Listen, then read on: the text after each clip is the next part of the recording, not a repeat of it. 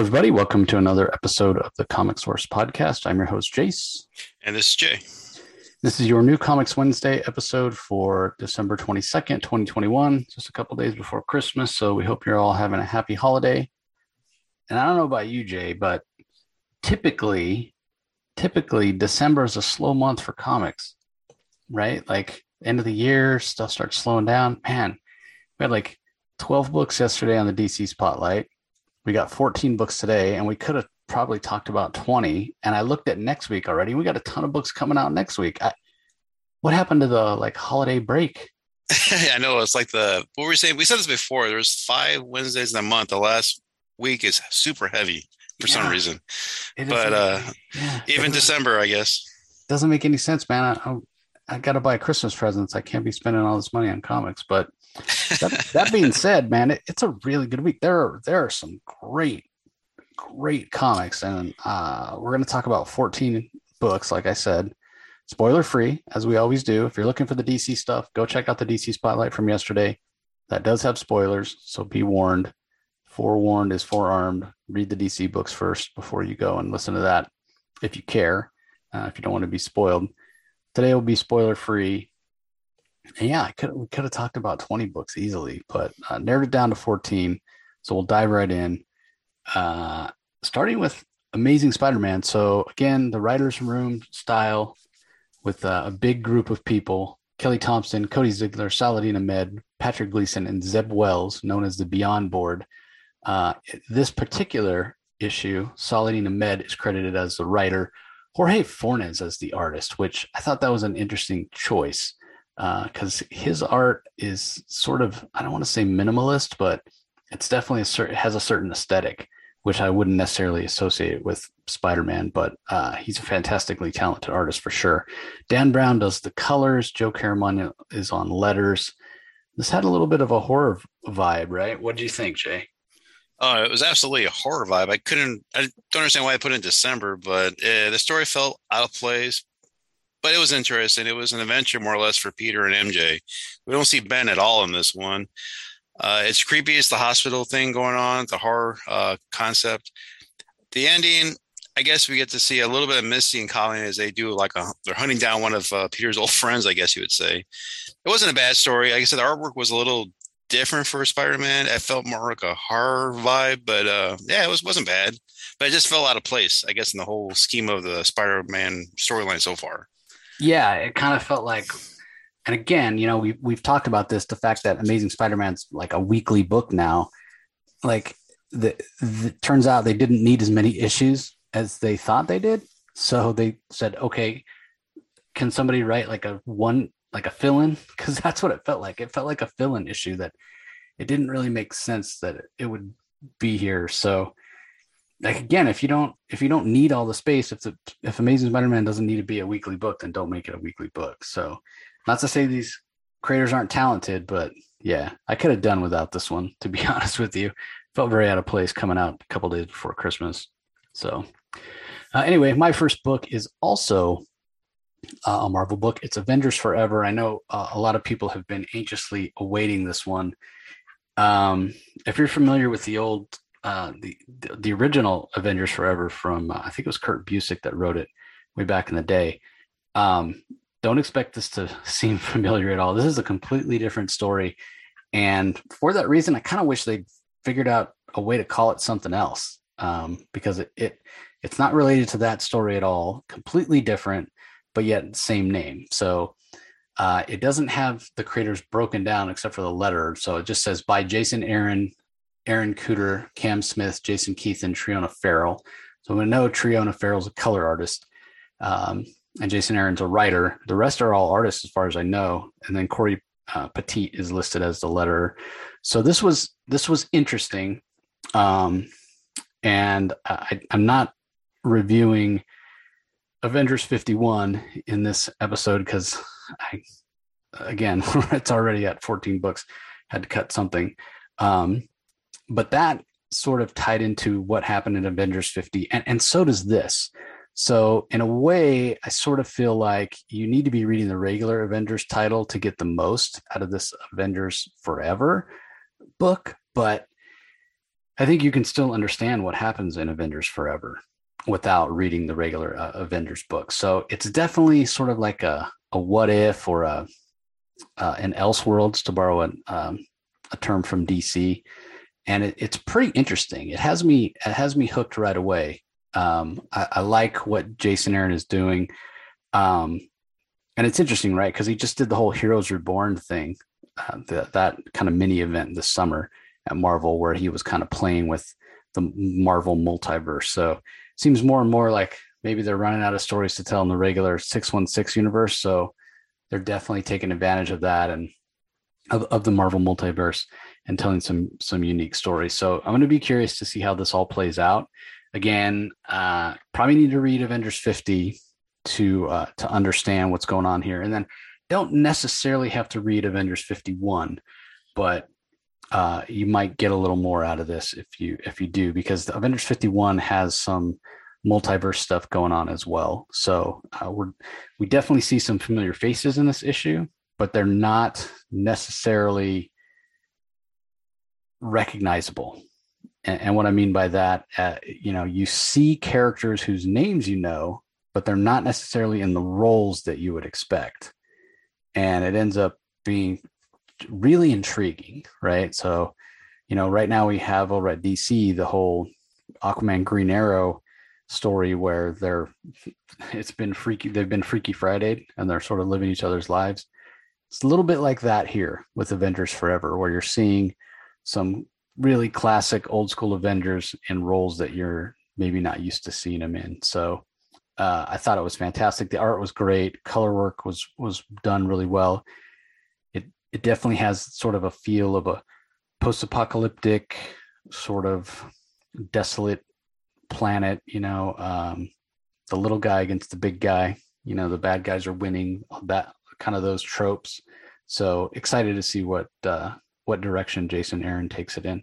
But again, I do wish it was called something else instead of Avengers Forever, just because, and that name's been used. So, uh, all right. Up next, we have another Marvel title from Jay. It's by writer Jed MacKay. Art is by Alessandro Cappuccio. Colors are by Rachelle Rosenberg. Letters by Cory Petit. It's Moon Knight Horoscope Part Two. It's issue number six. Um, I don't know. Felt felt a little bit of a like a slow issue to me, Jay. I don't know. What did you think? Yeah, it was like a slow burn, I guess you could say. I mean, this one is no spoiler. We found that Terry, uh, his friend, is actually uh, Zodiac. You know, the bad guy. Um, battle pursues, but uh, I guess you could say it doesn't go the way I guess uh, Moon Knight thought the battle would go. He has to get some help from uh, an old friend. I guess Hunter Moon has an appearance. I guess it's sort of a team up in this issue, but he helps him out uh, in a lot of ways to help. I guess uh, I don't want to give away, but it has to help him out a lot in the story, uh, and that's pretty much what his story focuses around. I guess is like his healing process. Um, and that was pretty much it. I mean, uh, in the last issue, we know that the his uh, building got burnt down, but you know, Moon Knight's going to stay and you know rebuild everything more or less. Like I said, it was just kind of slow, and I was like, okay, I went through, and I was like, that that that was it. I was a little let down, but we'll see where they go next to the next issue. Yeah, like we get a couple of pages of fighting, and then that's it. Then, yeah. Well, it's Moon Knight. You expect more, ba- you know, more of a, of a, fight, but it was like, that's it. Okay, cool. yeah, I mean, one thing that I did that I did actually like about it. You know, I've, I've been talking about hoping that Jed MacKay can kind of put the genie back in the bottle in terms of all these different personalities or or you know phases, I guess. You know, like phases of the moon, phases of Moon Knight's personality, and and the fact that Marvel's leaned into it in recent years of of basically him being a crazy guy, like him being a lunatic.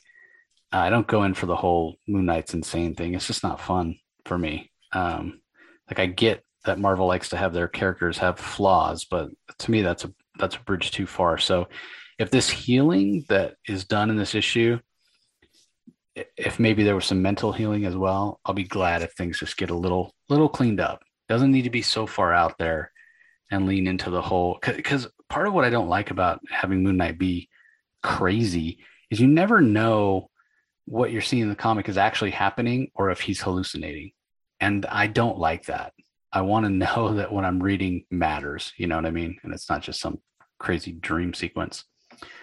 Uh, all right, I have another Marvel book. Marvel heavy week, man. Marvel had a lot of great books this week. So uh, we know Darkhold, uh, kind of mini event that Steve Orlando uh, is doing, and there's a Darkhold Alpha, there's a Darkhold Omega. In the in the middle of that are all these Spider-Man or uh, all these other Darkhold books where they're talking about the team that's going to go and try to take out uh, Chthon. So uh, Darkhold Spider-Man's the last one. It's written by Alex Paknadel. Dio Neves is the artist. Jim Charalampidis is the color artist. Uh, and Clayton Cowles does the letters. This story in here was so disturbing. Like like all of the Darkhold books, from Iron Man to Blade to Wasp to Black Bolt, and now to Spider Man, those five members of the team, they've all been bleak to downright horrifying, you know, in some cases. Um, and I, I feel like Marvel definitely accomplished what they set out to do because none of these books that, that you read about these these are heroes. You know, Iron Man, Blade, Wasp, Black Bolt, Spider Man. These are these are typical Marvel heroes. No doubt, you know, they're not anti-heroes. No doubt these people have have sacrificed. They've saved the world countless times in Marvel comics. Um, and what's interesting is they've been subverted in these one shots. Not to say they've become bad guys. Uh, they're still clearly the heroes of their own story. Some of them are making really terrible choices, uh, like Iron Man, but you wonder how much that's influenced by what's you know the consequences and the things that are happening to them. That's sort of the situation that spider-man finds himself in. He's in a no-win situation and he's been in that situation for a really long time and he's he's just at his breaking point and what ends up happening in the story ends up being really disturbing in a in a creepy way. Like when I got to the last page, I was like, man, that's effed up, man. That's like, yeah, you know, and you don't blame Peter for making the choices that he makes. Um, but it just, it, it's, it's disturbing. Uh, it's disturbing. I'll put it that way. So, uh, like the whole issue can be summed up. There's a quote on the last page and it says, in hell, there is no other punishment than to begin over and over again the tasks left unfinished in your lifetime. That's a great way to sum it up. Like, you know, the, the futility of just trying endlessly and things never getting better. So bleak and desolate. Uh, and I, I also got a shout out uh, Diego Neves, Dio Neves, uh, the artist who did a, a, great job of making it look dynamic um, and, and good storytelling and really clean art that still was moody and disturbing in its own right. You know, typically, you know, talking about horror art, it can get muddy and details aren't clean. Line work gets kind of, you know, questionable at times. That didn't happen here at all. The art was fantastic. So uh, it was disturbing, and I liked it because uh, it was disturbing in a good way. Uh, okay, up next is Radiant Black, number 11 a book that Jay and I are both big fans of, written by Kyle Higgins and Joe Clark. We have Marcelo Costa as the artist. Colorist is Mateo Iacono. Letters are by Becca Carey. Edit and design by Michael Busuttil. Um, yeah, so we saw it last issue, issue 10, uh, that Nathan's woken up. So that's where this issue sort of picks up. What do you think, Jay? It was good. I really liked. Uh, I've never been this way with this uh, series so far. The story is always uh, interesting. It was a little curveballs, and this one was a nice one right off the bat. We know that uh, I don't want to give away, but we know there's there's there's a time gap in this in uh, for Marshall returning. so it's like okay, nice. So he's got to clean that up. We get a team up uh, with Radiant Pink, which is which is interesting because they were like we hated her to begin with. I mean, if you're a fan of the comedy, first read about her, you're like, oh, she's bad. But then the more you find out, like, okay, she's not so bad. the ending is good, uh, but I guess I guess you can say that uh, Nathan is still in the game. He's not totally out. You know, I mean, he's still part of this uh, Radiant Black storyline. He's you know he's still going to have a, a, role in the, in the, story, which I liked a lot. I'm glad to see that. And uh, like I said, when they had the whole team up, they got like a I guess there's I guess this goes back. I'm not sure which issue it was where they found all those weaponry in that in that, uh, I guess a vault, whatever. I guess now it's coming back to in the storylines, coming back in the storyline. It seems like so. I like that that they don't forget other parts of the story, you know, that they wrote. So I like that a lot. But yeah, I enjoy the series so far, and this is, was a good issue. Yeah, it had a ton of action in this issue, which is uh, not that it hasn't been action packed before, but yeah, they, they they went all out this issue. So I I feel like with issue eleven, um, just about at the place where I need to go back and do a full reread of the whole series to pick up on little tidbits that maybe I missed. So yeah, fantastic series. Uh, another fantastic series from Image is Deep Beyond, written by Mirka Andolfo and David Goy. We have uh, art by Andrea Broccardo, colors are by Barbara Nosenzo. I've been singing the praises of this book all along uh, since issue one. I hope you guys are listening. I hope you're picking it up. I hope you're reading it. It is just so fascinating the the the journey that we've been taken on from you know kind of a, a, smaller scope story where the, the world's been poisoned and people are living under domes trying to survive to you know conspiracy theory to visiting other dimensions with aliens where they're you know very far advanced from us and their their whole reality and existence the plane of existence is different. Time passes um, much faster there. You know it could be a couple days go by on Earth, millennia go by on, in this other world. So uh, it, it, it's just it's fascinating um, to create these giant scientific uh, sort of sci-fi tropes, um, these big ideas, but then they're grounded with the politics and the emotion and the frailty and kind of the the fracturing of of society in this world where there's not enough resources there's uh, you know danger at every turn in terms of the environment because um, we didn't take care of the earth. So uh, this is a fantastic story. I can't wait till it's all said and done and i can i can read the whole thing. Um, you know in, in one sitting like I, I imagine this is a book i'm gonna it's gonna be one of those books that i read every every year at least you know um, just because it's that good so uh, again, it, it's getting fantastic reviews, but I really don't I don't know anyone else who's reading it. So uh, critical acclaim, but it needs it needs readers too. So uh, all right, let's move on. Let's see. Up next, we have uh, another one of Jay's books, also from Image. Uh, this one's by Rick Remender, art by Andrea Lima Araujo. It's a righteous thirst for vengeance.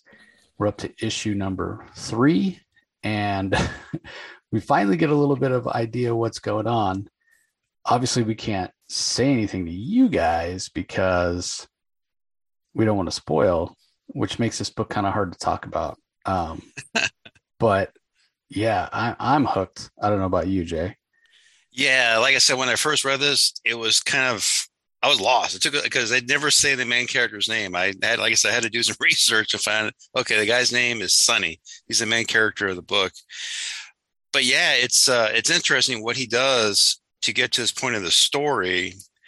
And obviously, he's not a he's not a, a villain. He's not trained on anything. Obviously, he's not trained in hand to hand or anything like that. But it's just like we're getting farther into the story. We're getting more uh, of the story now. We're getting, like you said, it's becoming a, a clearer picture, and I'm really, really enjoying it.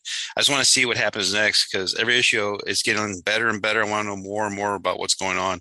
And like the ending of this, little cliffhanger was really good. You're like, wow, I didn't see that at all. so now, you know, he did the right thing, but it's like, okay, it's not complete yet. Yeah, I mean, the first issue hardly even had any any dialogue, any words right. at all. Um, and and second issue had a little bit more. This one had a little bit more. Uh, we learned something about Sonny that kind of pulls you in into the story even more. Like, well, wait, if if he's this thing, which is not what you expect him to be, then why is he making the choices and doing the things that he's he's doing? So, right, like you know, in, it's not like this is a mystery in terms of like Sonny's investigating something or the people in the story are you know there's some sort of mystery in terms of the story but it's a mystery to us readers because we're just thrown into this world and we're not privy to their thoughts. Like there's no thought balloons or anything, but there's also no exposition in terms of there's no dialogue boxes. There's no boxes that say, okay, you're, you know, you're in this setting or you're in that setting or, you know, this was five years ago or I mean, there's nothing.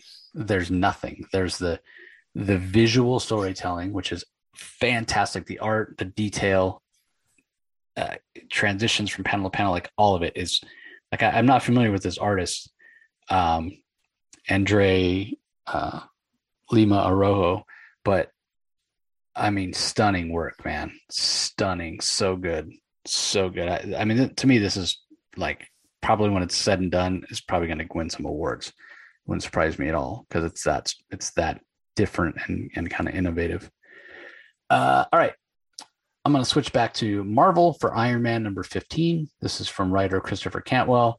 The art is by Ibraim Roberson. Colors are by Frank D'Armata. Letters by Joe Caramagna. We saw last issue that Tony Stark, while battling Korvac, both of them entered the. Uh, uh, they were on board Dao 2, which is the uh, Galactus's world ship, and they both went inside the ship's transmutation chamber and absorbed all of Galactus's cosmic power, right? Um, power cosmic or whatever it's called. So, I mean, each of them got a, a piece of it, and they, they ended up as as like literal gods.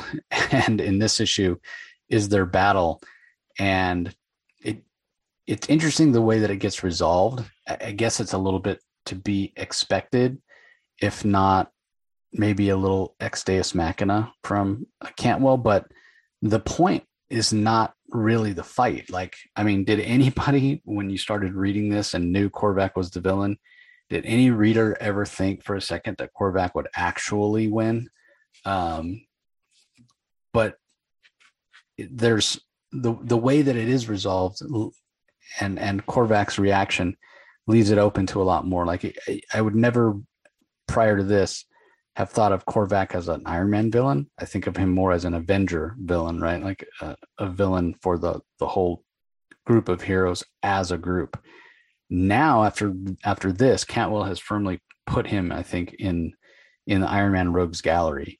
Um, but the consequences of of the power cosmic and Tony having it and who he is as a person, the fact that he always wants to, you know, build bigger, better, faster, stronger.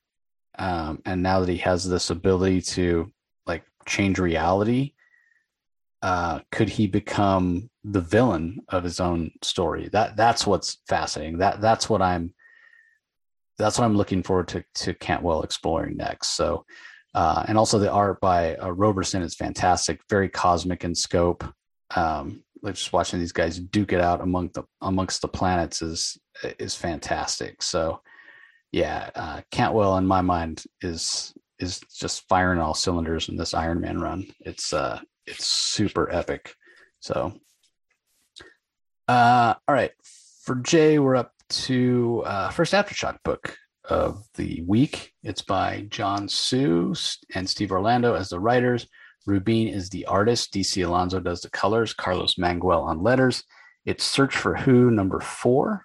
Goodbye, love. Goodbye. One issue left. Uh, this one was action packed for sure. What did you think, Jay?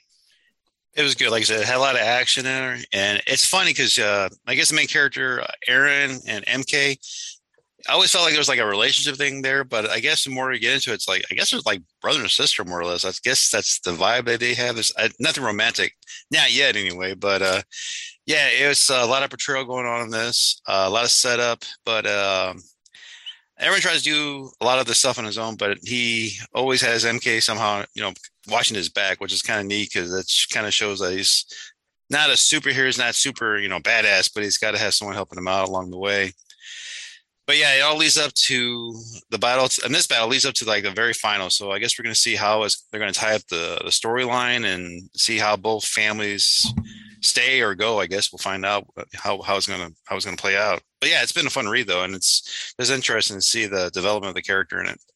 Because I yeah, guess yeah, because I figure he had PSD. In a sense, he does, but I think he's kind of getting over it little by little.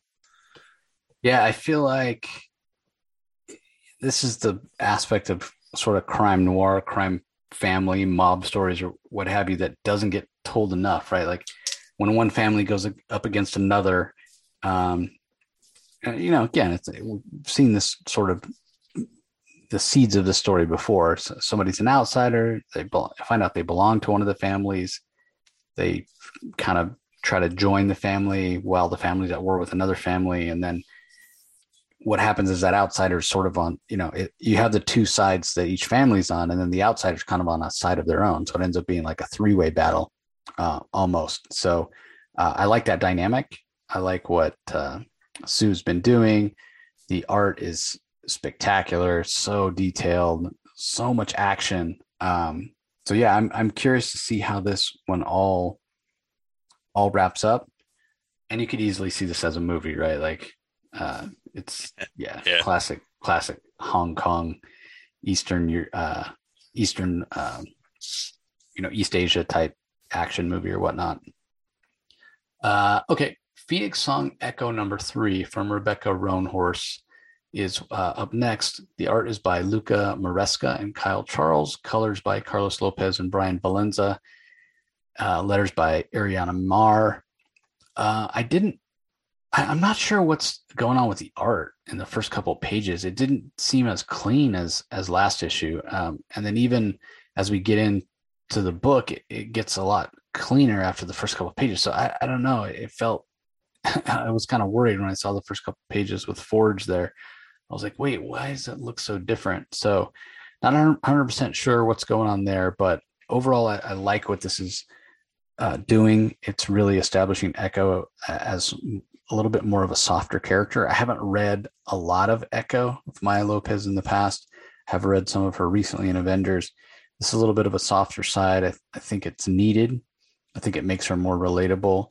Um, and the other thing that uh, Rebecca Roanhorse is doing, the writer, is she's definitely pulling in aspects of the Native American ancestry of Echo, which I think is really important. And I love the fact that Marvel got an actual Native American person, a person that has Native American ancestors, to actually write the story because that lends authenticity to it. Like, I mean, oftentimes when you read stories about Red Wolf or or whoever, whatever other, um, you know, John Proudstar, who, whoever it is, um, in the Marvel universe that has Native American roots, I always kind of take it with a grain of salt because I don't know how how true it is to to their beliefs and uh, you know how accurate the portrayal is. So I love that any sort of Native American feel and flavor that this has.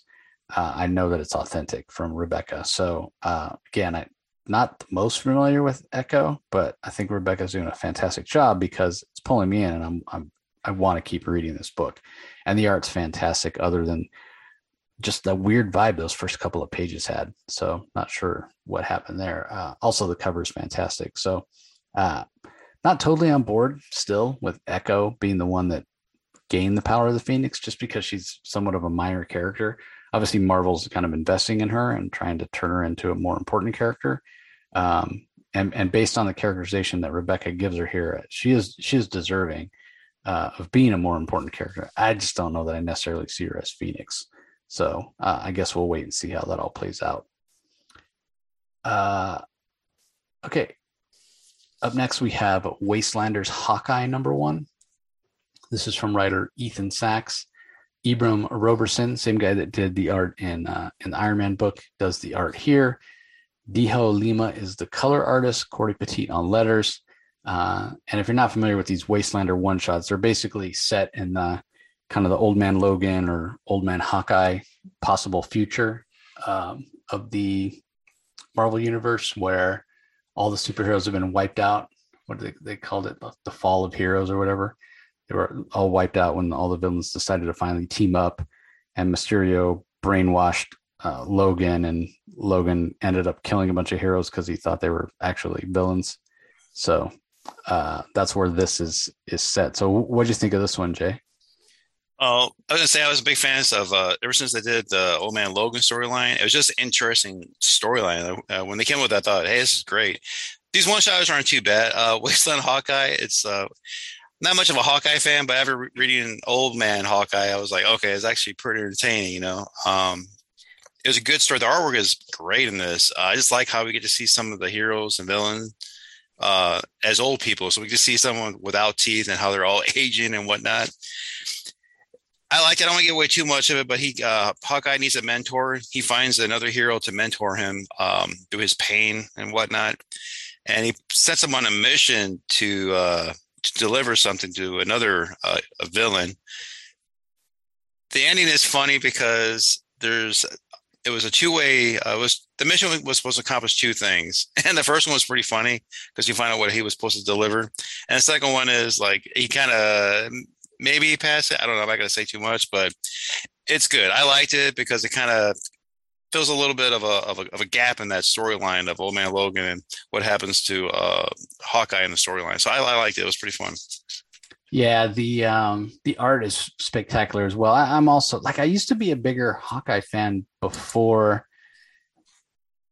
like the classic Hawkeye with the purple and blue costume. This this newer Hawkeye where he's a little more I don't know, wisecracking, I guess. because uh, he always kind of was, but the thing about Hawkeye, like especially I think back to when he put together the West Coast Avengers, like he tried he he tried to be a hero so hard. Like he all he cared about was impressing Captain America.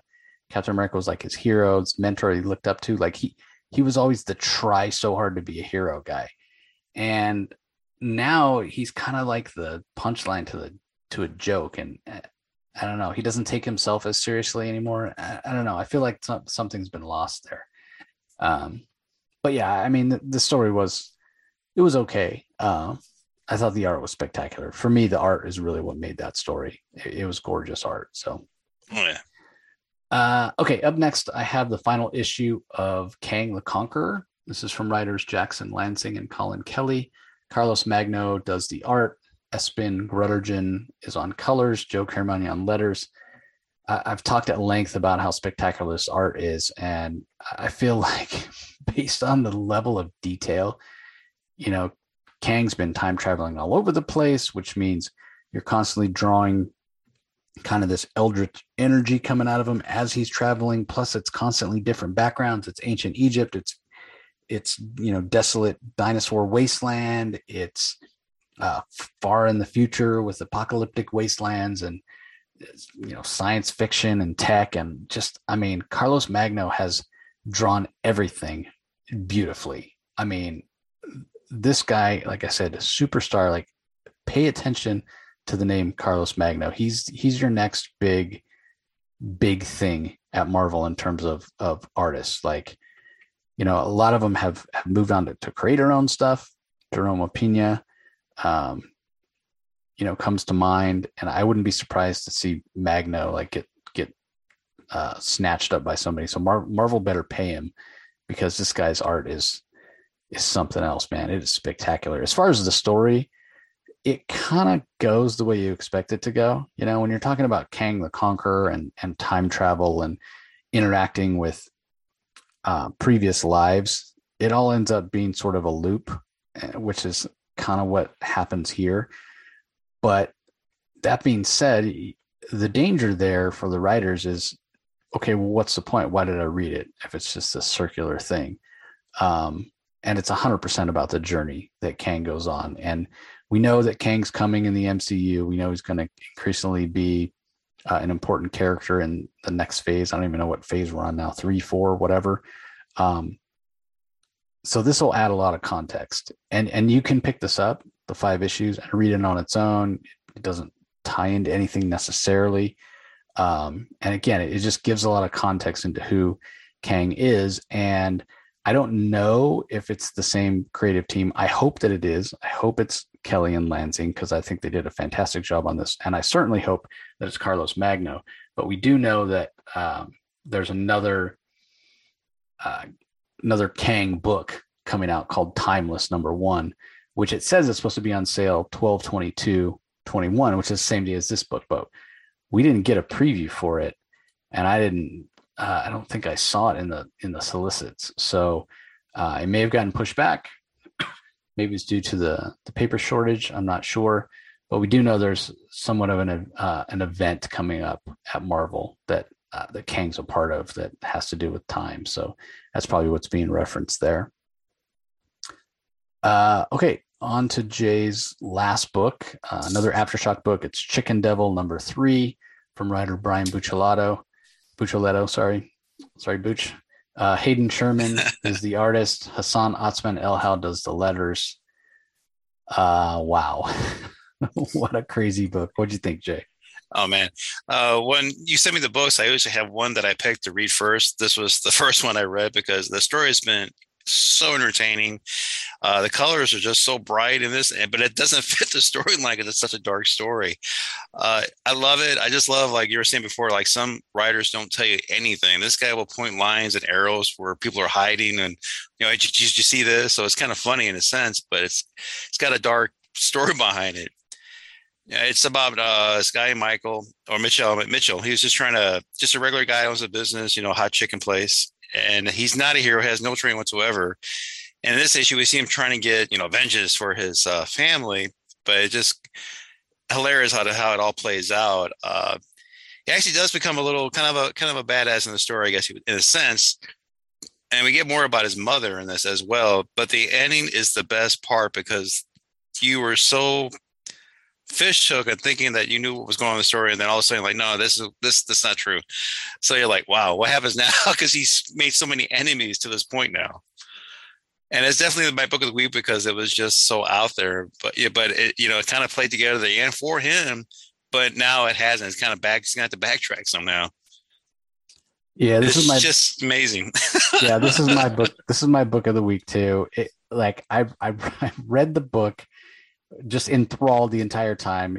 Uh, Brian Buccellato has done an incredible job of ramping up the drama and the tension, and uh, the the stakes for for Mitchell Moss the, the whole you know the whole time, and, and his agency in the story too. Like he he really kind of pulls himself up by his bootstraps in this issue and and says, "Okay, I'm in this terrible situation, and I'm you know I'm going to get myself out of it."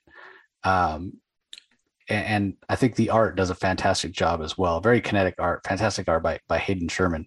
So I'm I'm reading this issue and I'm completely sucked in and I'm loving it. And then I get to the end and I'm just like out loud, I'm like, holy shit, this book is good. Like people need to be reading. I mean, here we have Chicken Devil. Like, wait, what?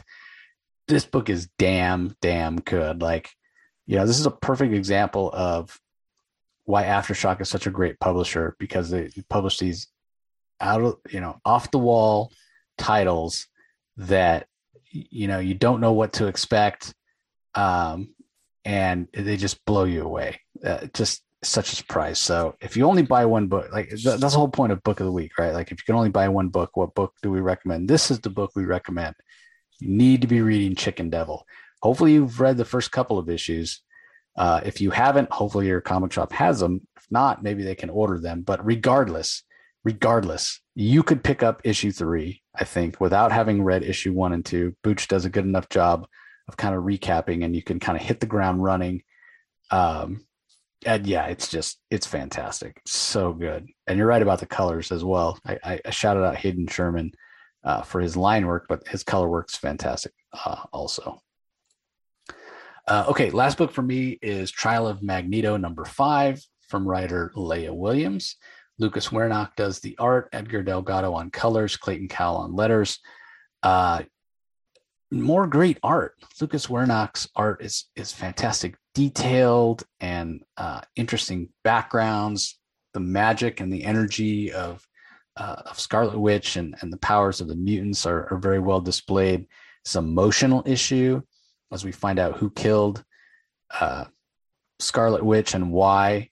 Um, and then ultimately, it sort of ends up as I speculated in the beginning when when it first came out. I, I wondered if Marvel was looking for a way to redeem Scarlet Witch. It sort of seems like that's how it's all going to play out, but we don't know because the book there's a couple of things that happen right at the end and then we don't really get to see like the consequences of those things or or or the reaction that people have to the the things that are done. So it's really interesting. It's it, it leaves scarlet witch in a really really interesting place and i i loved kind of the um the voice that leah williams gave scarlet witch uh, you know, being that she was supposedly dead when the series started, I feel like we didn't get as much of her from Leah Williams as I would have liked. What what I really would love coming out of this is actually a a Scarlet Witch miniseries or even a Scarlet Witch ongoing, but it needs to be written by Leah because uh, again, I think she's got something interesting to say about uh, about Scarlet Witch and her relationship. So um, I can't I can't imagine that Marvel chose to you know take Scarlet Witch down this road of of redemption, and if it, that's truly what it is, um, if they didn't have plans, big plans for her in the immediate future, so I guess we'll have to wait and see. Uh, I, I, I also speculated that they would confirm that she's a mutant uh, again because she has been and then hasn't, and then you know she, it's gone back and forth. It, they didn't really do that, so the door's still open on that whether she's a she's a mutant or not. So uh, anyway, let me give a rundown on some of the other books you might want to be on the lookout for that are in comic shops today.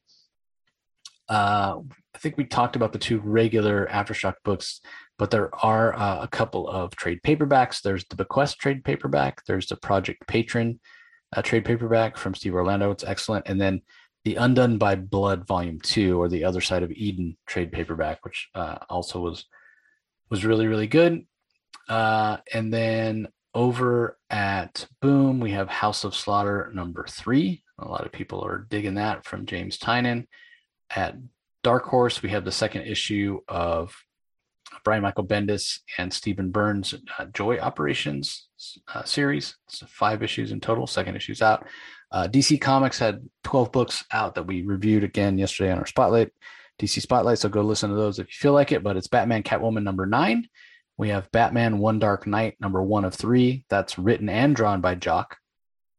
Batman versus Bigby, A Wolf in Gotham, number four of six, which is a must read for any fans of Fables, as it's by um, Bill Willingham and ties in, has some characters from his uh, Fable series. Catwoman, number 38, which is Ram V's final issue. We have Catwoman Lonely City, number two of four from Cliff Chiang, which is far and away my DC book of the week. Was so good uh, Justice League Incarnate number two of five from Joshua Williamson and a host of artists. That book was a lot of fun. It's clear that Josh is having a blast, uh, and that the, that book and and the story, big story that Josh is telling with uh, the DC multiverse is going to have some pretty serious consequences in 2022.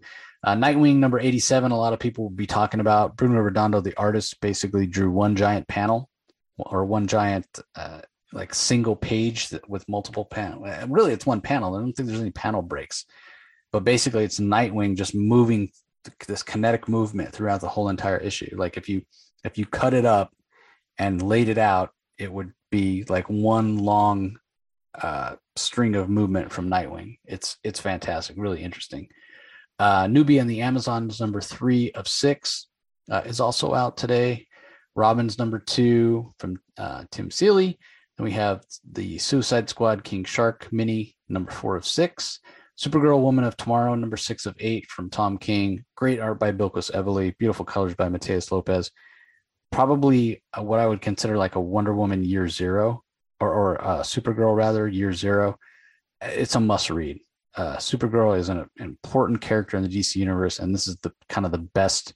I won't say origin story because we all know how she gets her powers. It's it's not how she gets her powers or what have you, but it, it's really the story of her journey from Krypton to Earth and how that journey is so inherent and intrinsic in who she is and the just choices that she makes. So it, fantastic, by far and away the best issue of the series so far. Incredible work by Tom King. Uh, and then we also have Wonder Woman Evolution number two of six from uh, Stephanie Phillips with art by Mike, Mike Hawthorne. Uh, meanwhile, over at uh, Image, in addition to the books that we already talked about, we've got Gunslinger Spawn number three with some fantastic Brett Booth art. Uh, Mirka Andolfo's Sweet Paprika number six of 12, so that's halfway done. Uh, and also Time Before Time number eight from Declan Shalvey, uh, which we wanted to talk about, but again, we just didn't have enough time to, to cover everything. Uh, over at Marvel, there's a few other books I mentioned Amazing Spider Man number 51, uh, also, the new Black Panther series uh, has its second issue hitting stands. So does the Hawkeye Kate Bishop series. So if you're loving the Hawkeye series on uh, on Disney Plus, you might want to check that out. It's a five issue mini. Uh, there's a new King Conan miniseries starting. Uh, issue number one of six hit stands today. Um, we've got a new Miss Marvel as well, Miss Marvel Beyond the Limit number one. That's also a limited with five uh, issues. Sword number 11 is on stands. Over in the Star Wars corner of the Marvel Universe, we've got Star Wars Darth Vader 19 and Star Wars The High Republic Trail of the Shadows, number three of five. Uh, Venom number three, the new version uh, Venom, written, written by Ram V, art by Bryan Hitch, is out today. Uh, and then finally at Marvel, Wolverine number 19, uh, which I think Wolverine's still being written by uh, by Benjamin Percy. Uh, and then uh, Valiant has Harbinger number three coming out, and and that's the last book that I'll mention. Do you have anything else that you wanted to shout out, Jay?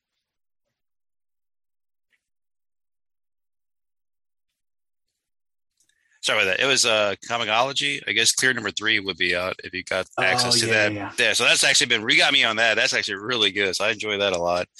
And then another book I enjoy is by uh, Terry Moore, uh, by Abstract Studio, is serial number nine. It's- It's about a serial killer from like his. Get read it. So I guess read Terry Moore's books to get the main character Zoe because she's in there, but she's like a, a serial killer that doesn't age. She's like a kid. But in this one's like the big fight, like the big fight uh, battle between her and the other serial killer, uh, killer Jenny. So I've been looking forward to that. But it's been a fun series, and I do like Terry Moore's work. Yeah, I'm glad you mentioned Clear. I would have forgotten. Yeah, so th- those books come out on Tuesdays. Uh, Scott Snyder's original stuff. Uh, Clear number two or three, actually very very good. Also, um, Night of the Ghoul that he does with um, with Francesco Francavilla had its third issue come out as well. So, uh, yeah, definitely check those out. Those are fantastic books. So uh, that's going to do it, everybody. Uh, again, we want to wish you uh, Merry Christmas, Happy Holidays. Hope you all enjoy your uh, your time off of work. Hope you all get time off work. Hope you get a chance to enjoy it. Spend time with family and friends. Um, be safe. You know, wear a mask if you're going out anywhere uh, to see movies or whatnot. Uh, can't be too careful these days with this new new COVID variant and the never-ending pandemic. So, uh, that being said, we thank you all for your support as always. We appreciate you listening, and we'll talk to you next time. Merry Christmas. You can find the Comic Source podcast on Spotify, Apple Podcast, Stitcher, Google Play, or whichever podcasting app you prefer. Please tell all your friends about us, subscribe, and rate us. The ratings really help with our visibility and our ability to reach new listeners, especially five star reviews on Apple. Also, be sure to visit us at lrmonline.com to join the conversation, access the show notes, and discover all our other great pop culture content. If you want to email us, the email address is thecomicsourceblog at gmail.com, or you can follow us on Twitter, twitter.com forward slash the comic source. Do a search for the comic source on Facebook and Instagram to follow us on those social platforms. All three spots are great places to find out when we release new episodes as well as follow all our convention coverage. So, once again, we want to thank everyone for listening, and we'll talk to you next time.